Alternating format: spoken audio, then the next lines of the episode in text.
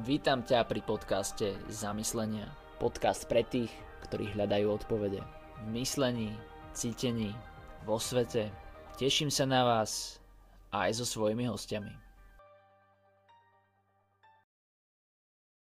Ahojte, tak vítam vás dneska pri druhom dieli podcastu Zamyslenia a ja som Michal Mačičák a dneska budem viesť podotýkam diskusiu, lebo minule som dostával spätnú väzbu, že ako moderátor mám veľké ego, čiže počuť iba mňa.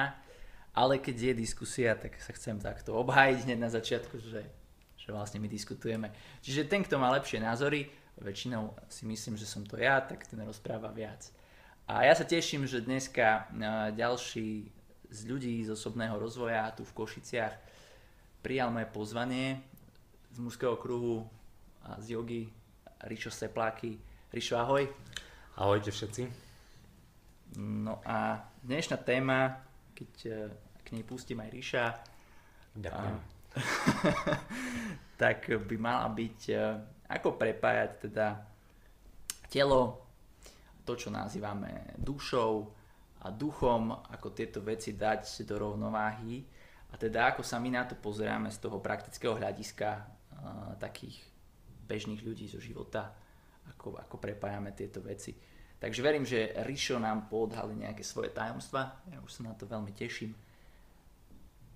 a verím, že sa vám to bude páčiť. Tak ja tu mám na Ríša rovno prvú otázku, ktorá súvisí teda s prepájaním tela, mysle a duše a že ako sa na to teda Ríšu pozeráš ty, čo to pre teba znamená. Pre mňa prepojenie tela, mysle a duše je najlepšie vyjadrené jogou.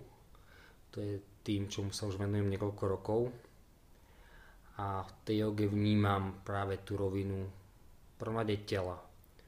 To asi každý, kto príde na jogu prvýkrát, tak vníma, že tam sú nejaké pozície, že tam sa naťahuje človek a uvoľňuje No a pri tých rôznych pozíciách a uvoľneniach dochádza k uvoľneniam aj nejakých blokov v tom tele, ktoré tam môžu byť už nejakú dobu.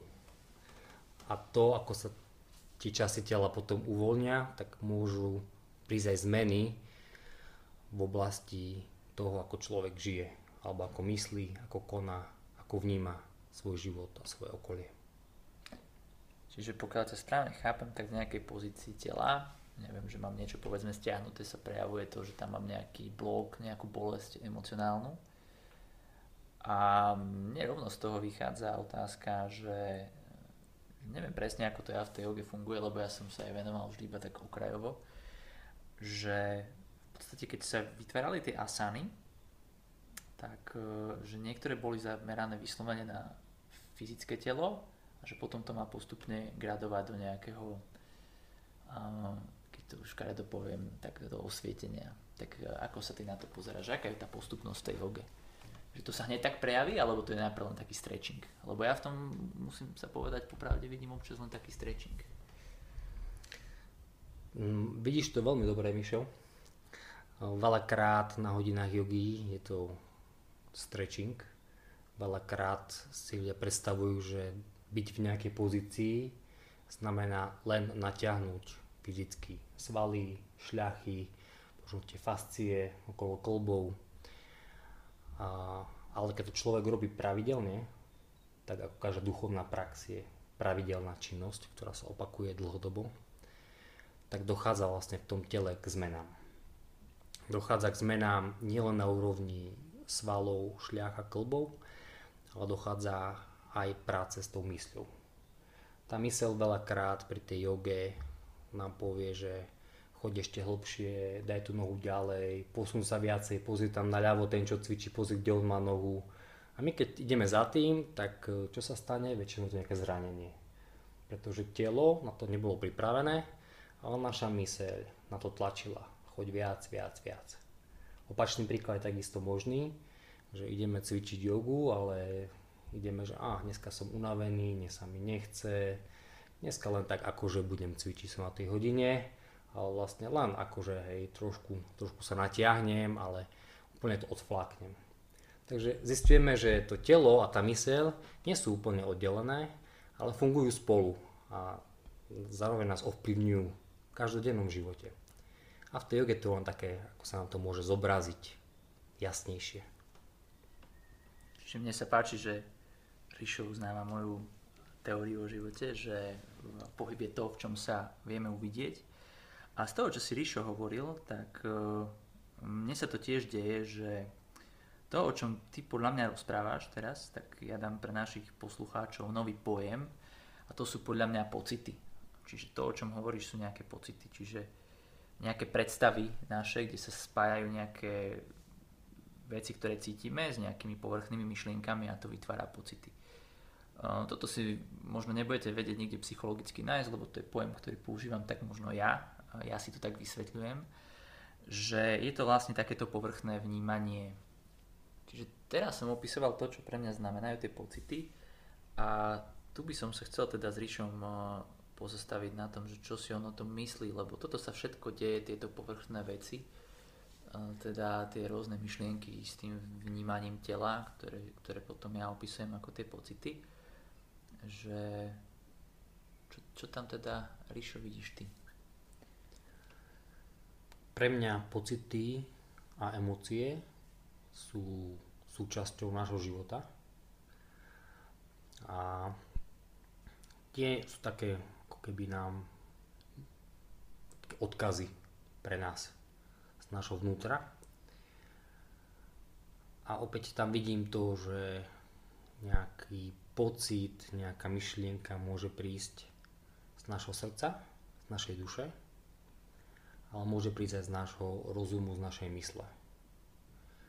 Alebo môže prichádzať ešte niekde z hĺbšia, niekde z minulosti kde z nejakej tej našej bunkovej pamäte zažili sme niečo zlé, nejakú traumu, tak sa nám to môže niekedy znova objaviť. Nejaký strach. A ten strach môže byť niečo, čo nás chce varovať, to naša intuícia, to naše srdce. Alebo ten strach môže byť úplne iracionálny. Niečo, čo sme niekedy zažili a teraz znova to takto prežívame a neviem prečo máme v tej situácii strach z toho.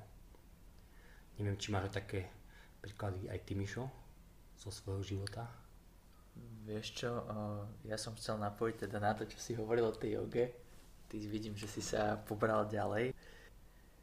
A tu by, tu by som potom zašiel do toho, čo ja považujem za zvyky. To, o čom hovoríš, ja považujem za zvyky to, že máme, že my dostaneme nejaký podnet.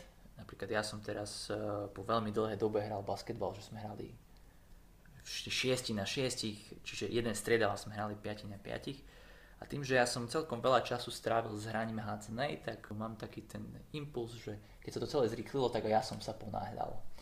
A začali mi vlastne vyskakovať aj tie pohybové vzorce a aj tie emocionálne podnety, ktoré som používal na hádzanej, čo je vlastne pri hraní basketbalu vytvára to väčšie množstvo chýb, keby som si prijal. No a je otázka, že ako hlboko to išlo, lebo podľa mňa sa tie roviny uh, prelínajú. My nevieme ten mozog úplne oddeliť, nevieme oddeliť jeho zvykovú časť, emocionálnu časť ani racionálnu časť. A keď nás niečo zasahuje ešte niekde oveľa hlbšie, tak to už vôbec nie. Takže toto všetko sa v tom športe vie ukázať. Otázka je, že nakoľko to je pravda a nakoľko to nie je pravda. Takže neviem, či som uspokojil tvoju otázku. A neviem, či sme príliš e, nerozvinuli túto tému do rozmerov, ktoré sú e, nepochopiteľné.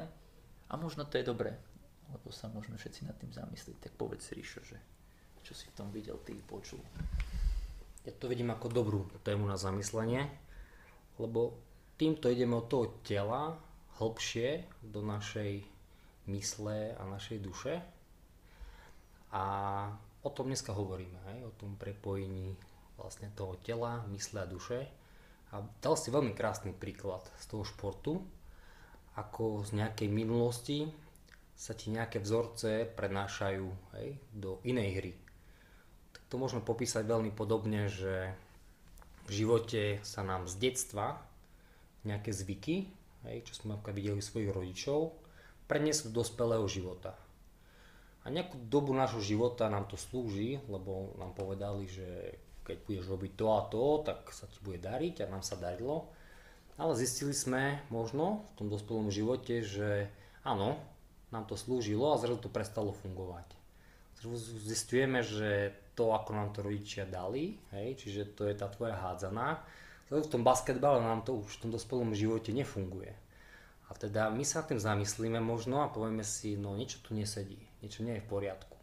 A rozum nám to neberie, tá mysel to neberie, však ako všetko robím tak, jak som zvyknutý, tak prečo v tom basketbale uh, mi tie hádzanárske zvyky nefungujú? Hej? A tu na práve je tá časť, kedy celé to duchovno a to osvietenie a ten seba rozvoj o tom, nájsť, odkiaľ to prichádza. Ty si pekne povedal, že vie, že v, tej, v tom basketbale to prišlo z tej hádzanej. Čiže ak my zistíme v našom živote, že nám to prišlo z detstva, že to máme od otca alebo od mamy, tak to vieme zmeniť, lebo vtedy si povieme, dobre, môj otec, môj mama to robil takto, ale ja to chcem inak. A ako náhle si ja poviem, že ja to chcem inak, vtedy tá naša jedinečnosť sa dostáva dopredu a vtedy práve počúvneme svoje srdce, svoju dušu, svoju intuíciu. Čiže mne sa páči, že ako Ríšo povedal, podľa mňa taký veľmi silný moment z pohľadu osobného rozvoja, že podľa mňa vyriešenie problému je na 50%, že ho najprv pochopím. Čiže, čiže proste priznám si, ako to je. v my používame také slovo, že uvidím sa, a tým, že sa akože uvidím, tak e, môžem s tým začať pracovať. Moja skúsenosť s týmito zvykmi, ktoré sú, to sú ako nejako nefunkčné programy, čiže sme vytiahli taký veľmi praktický príklad z, z športu, taký nejaký väčší, ale ono sa to potom deje, že my máme nefunkčné programy, na ktoré sme zvyknutí zo vzťahov, zo školy, ktoré už neslúžia tomu nášmu životu, alebo len nám neslúžia preto, lebo už sme dospelejší. A, ale my sme stále lojálni, stále sme lojálni voči nejakému starému programu. Čiže keď e, my to už popisujeme veľmi tak, e, ako pre ITčkárov mi to príde, že, že sú to len nejaké akože kódy, ktoré sa zadajú a odstrania. A, ale tak akože budíš, že ja si myslím, že vo veciach treba hľadať aj logiku. Ale mňa zaujímalo práve to, a ja sa tiež o tom s Ríšom chcem rozprávať, lebo potom sú aj iné, iné pohyby, ktorým som sa ja napríklad som sa venoval veľa vo voľnom čase, spojeniu tai či čikungu a tak ďalej. A tam mi prichádzajú iné veci, že prečo napríklad, keď mne sa, e, prečo v živote neviem používať vždy ten naučený mechanizmus, ktorý mám z Tai Chi Qigong, že sa viem úplne spomaliť. Že viem vlastne kontrolovať svoje emócie, že, že ako s týmito naučenými vecami potom vlastne v živote my vieme pracovať, lebo podľa mňa, keď sa niečo naučím, tak ako som sa bavil o tej hádzanej, že ono to prišlo samo, lebo sa to nejak samo spustilo. Ale ja, by, ja mám taký sen o tom živote, že by som to chcel vedieť, ako použiť vtedy, keď to treba lebo uh, vedieť byť rýchly, uh, alebo vedieť byť pomalý, vedieť vnútorne mlčať, byť prítomnou okamihu, alebo vedieť premyšľať a hlavne treba vedieť o tom, že kedy to aplikovať. Toto je podľa mňa najdôležitejšie. A teda to ma zaujíma, Ríšu, že ako to ty vidíš, že, že vieme byť takí ako tie počítače, že ja si proste stisnem program, že Čikung a potom budem zrazu duchovný, lebo to mám naučené. Alebo proste príde nejaká moja frajerka, ktorá mi niečo zrkadlí v živote a, a ja zase zistím, že som len ten eh, malý trojročný uplakaný chlapec, že sa toho neviem zbaviť. Čo si o tom myslíš? Môj názor, mm, opäť môj osobný názor, ktorý môže rezonovať eh, s poslucháčmi a nemusí, je taký, že tu na tejto zemi sme sa narodili na to, aby sme spoznávali sme sa učili, tak ako Mišo povedal, a učíme sa vlastne celý život a spoznávame a to, čo má najväčšiu hodnotu, sú naše skúsenosti.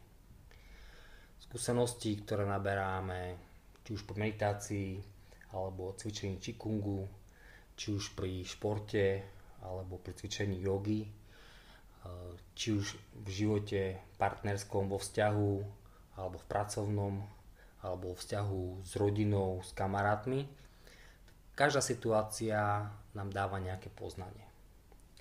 A tá otázka, ktorú máš ty, Mišo, že ako toto poznanie pretaviť a stále vedieť využiť v tom každodennom živote, je z môjho pohľadu hm, ako regresného terapeuta taká, že my tie naše staré vzorce správania, ktoré nám už neslúžia, dokážeme zmeniť. Dokážeme zmeniť tak, že napríklad keď ráno, stále keď stanem, si automaticky umiem zuby, oblečiem sa, idem do práce a ja to chcem zmeniť, tak si poviem, dobre, tak ako to chcem zmeniť. Napríklad vstanem, zacvičím si, tak si umiem zuby a tak idem do práce. Čiže to len na mňa, ako to zmením. Hej. Ten program, ako si povedal, ITčkársky, viem vymazať, ale je dobré tam dať nejaký nový program, ktorý mi bude slúžiť. A ten program je môj, môjho srdca, z mojej duše. Už nie je ten, ktorý mi hovorí spoločnosť. Hej. Spoločnosť môže hovoriť, že ráno by som mal počúvať teleráno napríklad, ale keď to znovu nesúznie, tak ja si vyberiem svoj program. A to ma, Ričo, zaujíma, že my sa o tom bavíme teraz tak fakt, že, um, že tak technicky, že tak, tak mužský, že ja mám nejaký program, dám si nejakých 4, 5, 6 bodov a robím ich. A napríklad ja keď si zoberiem uh, svoj time management, a viem aj ľudí, ktorí sa v ňom vyznajú trochu lepšie ako ja, že, že väčšinou iba 80% toho, čo si napíšeme, vieme urobiť že sme tak ako, že väčšinou my ľudia sme takí optimisti psychologicky, že si myslíme, že toho urobíme viac. Napríklad ja plním len 40%, lebo si vždy myslím, že ja som, ja som taký veľký optimista. No a mňa zaujímalo, že, že pre mňa to cítenie, o ktorom hovoríš, či sa niekedy vieme na veci naladiť ako hĺbšie, lebo mne sa niekedy stane taký moment, že v hlave to mám proste zrovnané, viem čo chcem, potom na mňa príde taká tá nespokojnosť. A napríklad taká jednoduchá vec, ako je cvičenie, tak tam viem, čo s tým mám robiť, lebo viem, že, že proste ja nemám nejakú pravidelnosť a potrebujem s tým zrobiť a to sú tie pocity, o ktorých sme sa bavili úplne ešte na začiatku tohto rozhovoru, že, že viem, že sa trošku klámem vnútorne, lebo mi idú nejaké vety, ktoré si opakujem v hlave a sa mi nechce a práve som unavený, ale ja viem, že som unavený skôr psychicky, nie fyzicky, tak potom proste idem do toho, prekonám to. Ale e, častokrát sa mi stáva, že sa, sa chcem naladiť, ja neviem ako na Wi-Fi, že či sa aj v živote vieme naladzovať na tie energie, lebo podľa mňa toto funguje, e, táto intuícia, že keď je niekto na mňa nahnevaný a ja práve nemám hlavu zahltenú, tak to cítim. Viem, že proste tam niečo je. Hej? A ja si to väčšinou uverujem, že sa to pýtam. Čiže ako ty vnímaš potom túto rovinu tejto intuície, lebo tam ja vidím skôr to srdce a chcem teda vedieť, že, že pre mňa je to vždy otázka, celá, celé to, ako sa ja pozerám na svet, je vlastne, že kedy použijem myšlienku, kedy ticho a kedy sa na niečo naladím. Aby som vždy len proste nerobil jedno z tých troch vecí. Tak povedz, ako to vidíš ty. Ja v dnešnom svete vnímam, že použiť tú myšlienku a ten rozum je hlavne pre nás mužov také ľahšie. Pre tie ženy je možno ľahšie použiť tú intuíciu, tú emóciu, ten pocit, naladenie. No a cieľom našim je mať tam tú rovnováhu. To naladenie na seba samého sme krásne uviedli tie príklady. Cvičím hej, alebo meditujem, alebo sa stišujem na prechádzke v prírode. Idem tam sám. Som dokázal stišiť a byť sám so sebou alebo idem do ľadovej vody, cvičím Wim Hofa. Hej. Tam v tej ľadovej vode všetky myšlienky zrazu odídu a je len ticho a prázdno a je tam naozaj to spojenie. Všetky tieto aktivity ľudia robia preto, aby to dokázali preniesť do toho života potom. Ľahké to nie je, ale čím častejšie sa človek venuje meditácii, tai chi, Wim Hofovi, v ľadovej vode, alebo hoci ktorej inej aktivite, ktorá mu pomáha, takto sa stíšiť a ako sa pekne povedal, dotknúť sa svojej duše, svojho srdca, začuť tú svoju intuíciu a mať v ňu vieru, tak o to ľahšie to je potom v tom živote. Presný návod podľa mňa neexistuje, aj keď je o tom veľmi veľa kníh a každá jedna je napísaná pekne z pohľadu autora a z jeho skúseností. Myslím, že práve preto dneska je veľmi veľa kurzov a rozvojových aktivít, kde každý dáva tú svoju metódu. Ľudia chodia a hľadajú to, čo s nimi zarezonuje a čo im v tom živote potom funguje. U mňa to bola a je stále yoga, meditácia, dýchové cvičenia z fyzických častí, ale aj z duchovných. Takisto návšteva napríklad e, studenej vody, beh, prechádzka v prírode, ale tiež čítanie kníh a mužské kruhy, kde sa mi to srdce krásne stále otvára. A ja pre každého to môže byť niečo úplne iné, ako to tai chi, môže to byť bojové umenia, môže to byť čokoľvek také, čo tomu človeku slúži, sa spojiť samom so sebou. No, ja keď si spomínam na nejaké moje ťažké vzťahy, tak je to pre mňa presne to, ako keby som sa išiel okúpať v tej studenej vode. Keď som sa raz rozprával s môjim kamarátom, ktorý robí hľadovky, tak on hovorí, že my muži, vlastne vtedy, keď sa vyčerpáme fyzicky pri tej hľadovke, až potom sme sa ochotní odhaliť takéto naše jemnejšie a zazdieľať vlastne aj tie nejaké hlbšie emócie. Tá cesta k tomu rozvoju duše, mysle a tela je, že byť jemnejší, hej, že jemnejšie pohyby, ja neviem, keď sledujete muži nejaký hokej, tak najlepšie sa pozera na najlepšieho hráča na svete, Conora McDavid, lebo on to robí tak elegantne, čiže to robí jemne. Preto, e, keď ste ženy a ja pozerám proste baby, ktoré krásne tancujú, tak ono to je ladné, ono, ono proste, sú to také tie jemné veci. No a podľa mňa vždy treba nájsť balans ako sa dostať vlastne z tých hrubých, tvrdých a jasných vecí k tým jemnejším, lebo každý tú úroveň máme. No a to je ten môj opis toho, čo je silné, čiže toho, že dodržiavame tú disciplínu a hľadania toho jemnejšieho naladzovania sa, počúvania toho, hľadanie balans medzi týmito dvoma vecami, medzi týmito v podstate to veľmi zjednodušíme extrémami. Ľudí, ktorí jasne dodržiavajú disciplínu a ľudí, ktorí sa riadia tým, čo vnímajú na svojom tele, na svojich pocitoch, na svojich myšlienkach. Teda môžem dať priestor Išovi, teda vidím, že už sa hlási o slovo. Mne sa veľmi páči, Mišo, ako si to popísal, lebo to je presne to, ako ja vnímam to prepojenie toho tela, toho srdca, našej intuície, duše, našej mysle, nášho rozumu. A to, že v našom živote to šťastie závisí od toho, nakoľko sme práve v tomto strede. Spovedal ten balans, ten stred, tá harmonia, to, kde to je vyvážené. Všetkými týmito časťami a kde v živote vieme, že keď konáme, konáme zo svojho stredu. Čiže nie je to ani len z nejakého ega, ani len pod tlakom nejakých emócií, ani nie pod tým, že takto nás naučila spoločnosť alebo niekde z detstva, ale máme to úplne čisté, svoje, vlastné, zo svojho stredu. A teraz by sme ešte mohli povedať našim poslucháčom, že ako sa to prejavuje, lebo mne práve teraz ja by som o to veľa chcel povedať, ale tá myšlienka, ktorá mi práve prišla je, že že práve tie rozhodnutia zo stredu to nie sú len nejaké také porivy, fantázie. To je taký, u mňa taký ten tichší hlas, taký ten tichučký hlas, ktorému musím dať priestor, aby som ho počul. Niekedy to je rozhodnutie, ktoré nemám overené, ktoré nie je možno vždy logické, ale prichádza a ukazuje sa ako to správne. A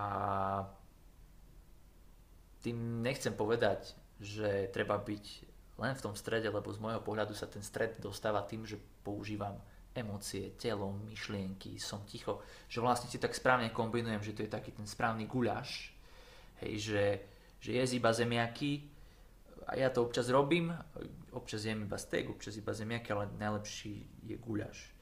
Takže že nájsť takéto tú tichú emóciu mi príde aké takéto čili v tom guľáši, že ty tam zavnímaš to, to, to také pikantné, to takéto správne, to, čo tomu dáva tú, tú chuť.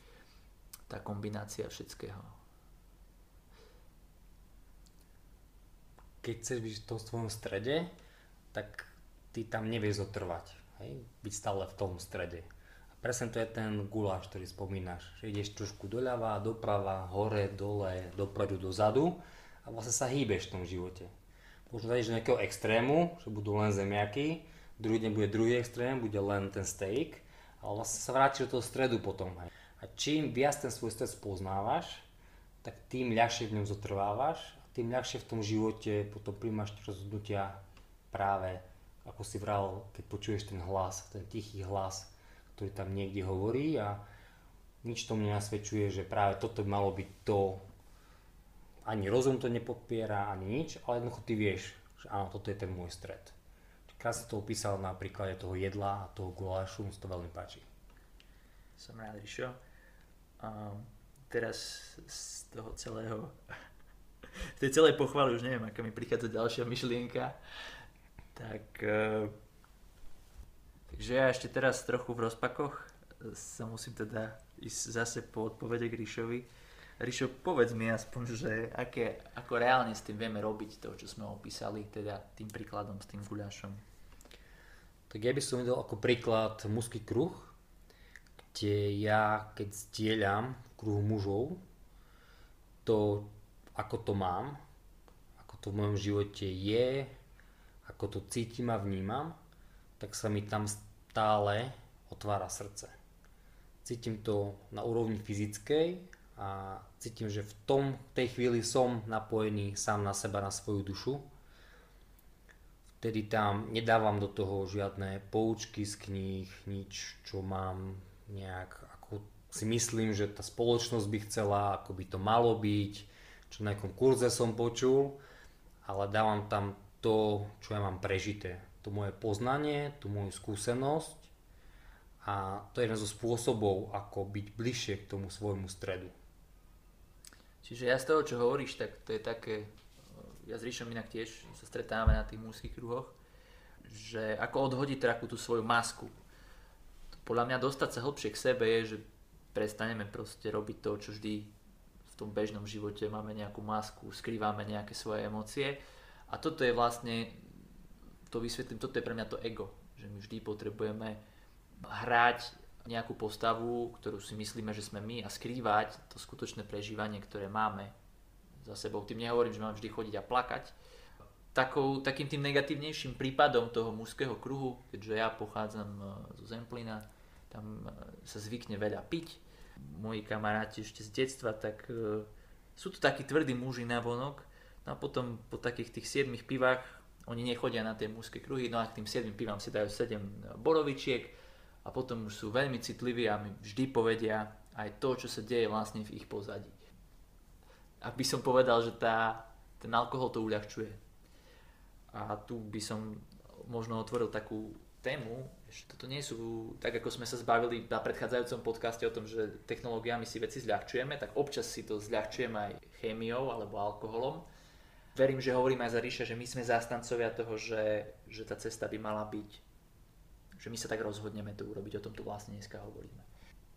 Ríšo, čo ešte by si k tomu dodal? S tým, ako hovoríš, že sa rozhodneme, tak je tam tá slobodná vôľa, to znamená, že my slobodne prídeme na ten kruh zdieľať. Slobodne sa rozhodnem, že sadnem a budem, sa, budem meditovať alebo budem cvičiť jogu. A to spojenie s tým vnútrom, s tým srdcom, mi tým pádom vlastne dáva tú slobodu v živote. Lebo to je podľa mňa tá práva sloboda. Sloboda nie je to, či môžem ísť mimo okres alebo nie, a sloboda je tá, že ja sa v svojom živote vedome rozhodnem a konám podľa toho, čo je v mojom strede, v mojom srdci a je to vyvážené. Je to stále vyvážené a je to v rovnováhe. Nejako vnímaš ty slobodu, Mišo? Ešte ja teraz si hovorím tú otázku, že veľa ľudí koná ako kvázi slobodne a pritom cítia veľa strachu. Myslíš, že môžeme byť slobodní, keď vlastne zo všade nás bombarduje ten strach? Lebo podľa mňa to nie je len o tom rozhodovaní. Nie len na úrovni konania, čo napríklad my muži s tým nemáme podľa mňa problém, že my proste prídeme a konáme. ale ja viem, že často mám za tým veľa takých tých znečistujúcich emócií, ktoré sa nedajú riešiť vždy tak, neviem, lebo áno, ten strach prichádza z toho, ja neviem, počúvam správy. Ale čo keď počúvam svoju frajerku alebo svojich kamarátov, tak ich nemôžem vypnúť. To mi príde také zlé. Ale ako s tým ja môžem proste to niečo urobiť? Tak poď Ríšo, daj nejaký recept na život. Keď ho nedáš ty, tak verím, že možno dnes sa ešte podarí. Tak strach je veľmi dobrá téma tiež. Lebo keď konáme z pozície strachu, tak nekonáme zo svojho stredu. Čiže to je vlastne opak toho, o čom tu hovoríme, o tom prepojení hej, jednotlivých častí, či už srdca a mysle spolu s našim telom. Čiže vtedy sme úplne mimo seba.